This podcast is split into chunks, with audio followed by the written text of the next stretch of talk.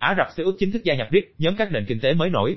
Kênh truyền hình nhà nước của Ả Rập Xê Út ngày 2 tháng 1 cho biết, vương quốc này đã chính thức gia nhập khối các nước BRICS. Bộ trưởng Ngoại giao Ả Rập Xê Út Faizan Bin Fahang hồi tháng 8 cho biết, quốc gia Trung Đông sẽ nghiên cứu các chi tiết trước ngày gia nhập được đề xuất vào ngày 1 tháng 1 và đưa ra quyết định phù hợp.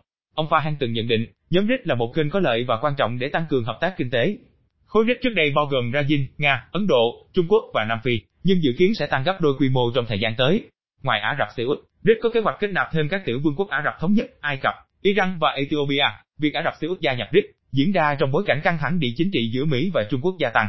Bắc Kinh được xem cũng đang tìm cách mở rộng ảnh hưởng ở Trung Đông nói chung. Dù có mối quan hệ bền chặt với Mỹ, Ả Rập Xê Út vẫn theo đuổi con đường riêng của mình, vì lo ngại rằng Washington ít cam kết với an ninh vùng vịnh hơn trước đây. Trung Quốc, khách hàng dầu mỏ lớn nhất của Ả Rập Xê Út, đã đưa ra lời kêu gọi BRICS mở rộng để trở thành đối trọng với phương Tây.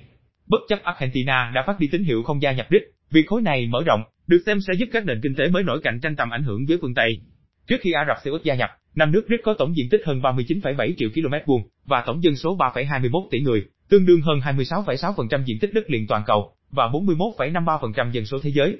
Điểm chung của BRICS là họ là các quốc gia có dân số đông, diện tích rộng, tiềm lực quân sự lớn. Họ cũng là các nền kinh tế mới nổi có tiềm lực mạnh, khi tổng GDP của các thành viên liên tục tăng trưởng ổn định trong hàng chục năm qua và dự kiến sẽ tăng mạnh trong nhiều năm tới.